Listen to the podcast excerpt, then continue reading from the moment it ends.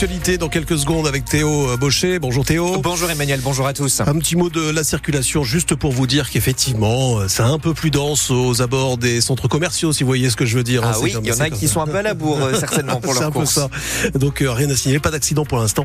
S'il y a un souci, 03 20 55 89 89. Donc je me tourne vers vous pour euh, la météo du jour. Et bien surtout des nuages et du gris dans le ciel aujourd'hui, même si dans le Pas-de-Calais, le Bétunois, l'Audomarois ou la côte pourraient voir un peu de soleil cet après-midi, mais ça va quand même rester très nuageux et les températures comprises entre 9 et 11 degrés.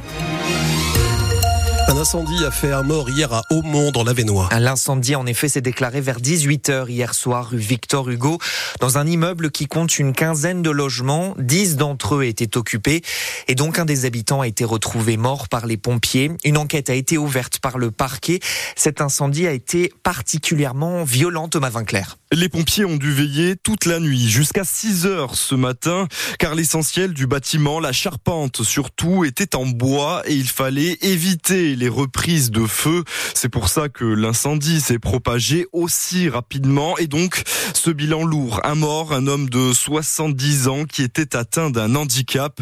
Les enquêteurs ont commencé leur travail dès hier soir. Les habitants de l'immeuble ont été entendus ainsi que les témoins de l'incendie. L'audition des propriétaires devra aussi permettre de savoir si le bâtiment posait des problèmes de salubrité ou s'il ne respectait pas les normes électriques ou incendie. Il était en tout cas ancien et le caractère de vétusté était évident. La vingtaine d'occupants ont pu être relogés, quasiment tous chez des proches, mais une personne a bénéficié d'un relogement à l'hôtel. Les explications de Thomas Vinclair pour France Bleu Nord. Un premier cas de grippe aviaire de la saison a été détecté à Warem dans le Dunkerquois. Un gros élevage de volailles est concerné. L'agriculteur avait constaté une hausse de la mortalité de ces animaux. 300 000 volailles ont été abattues et un périmètre de sécurité sanitaire de 3 km a été mis en place. 1400 retraités nordistes vont recevoir une aide de 1000 euros au début de l'année prochaine. Une aide versée par la CARSAT à ces personnes qui vivent dans des communes touchées par les inondations des dernières semaines. Elles ont déjà été identifiées dans les villes et les villages reconnus en état de catastrophe naturelle.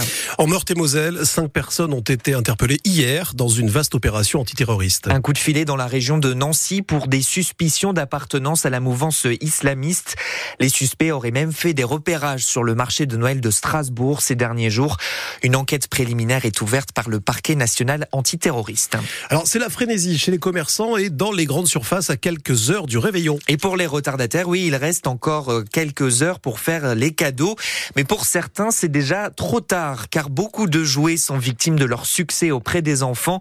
Rupture de stock pour la peluche loutre câline, pour les Furby. Et les rayons des magasins de jouets sont bien vides ces derniers jours. C'est ce que vous avez constaté dans un magasin lillois, Mathis Caron. Bonjour madame, est-ce que vous avez des peluches loutre câline J'ai cherché tout à l'heure, je ne les ai pas trouvées. Alors malheureusement non, euh, elle a été victime de son succès. On nous la demande une dizaine de fois par jour, elle est en rupture nationale. Il y a des rayons qui sont presque vides et les vendeurs sont obligés de mettre les pizzis, ces petits animaux de compagnie digitaux qui tiennent dans un boîtier derrière les caisses parce que les gens appellent pour les mettre de côté dès qu'il y a du stock. Donc ça c'est l'un des jouets stars de Noël du coup C'est ça, le Bitty, victime aussi de son succès. Hop, donc on va le nourrir, il va être content, on va choisir. Voilà, on va lui donner un bon gâteau. Forcément, les parents sont déçus quand ils arrivent en magasin, mais heureusement, certains ont des petites astuces pour ne pas trop se fâcher avec leurs enfants. Faut inventer une histoire. le Père Noël, il a pas bien compris le dessin. Ou... voilà. La technique aussi, c'est de s'y prendre avant, et au lieu de leur faire coller exactement ce qu'ils veulent dans le catalogue, de leur faire faire des demandes un peu plus floues. Comme ça, on peut, euh, on peut négocier un peu, euh, on s'en sort toujours un petit peu. Non, bon, on se rabat sur euh, une alternative, il n'y a pas de problème. Et ça va pas faire des déçus Non, je pense que dès que c'est rose et que ça brille, tout va bien. Quand on est en bas âge, tout va bien. C'est les fêtes, hein, il faut pas être stressé non plus, il faut prendre sa détente, c'est pas grave, c'est le plaisir d'offrir. C'est très beau ce que vous dites, il faut juste espérer que votre fils pense la même chose. bah oui, ils sont pressés, les enfants, d'être bah le 25, hein, c'est dans deux dodos si je calcule bien.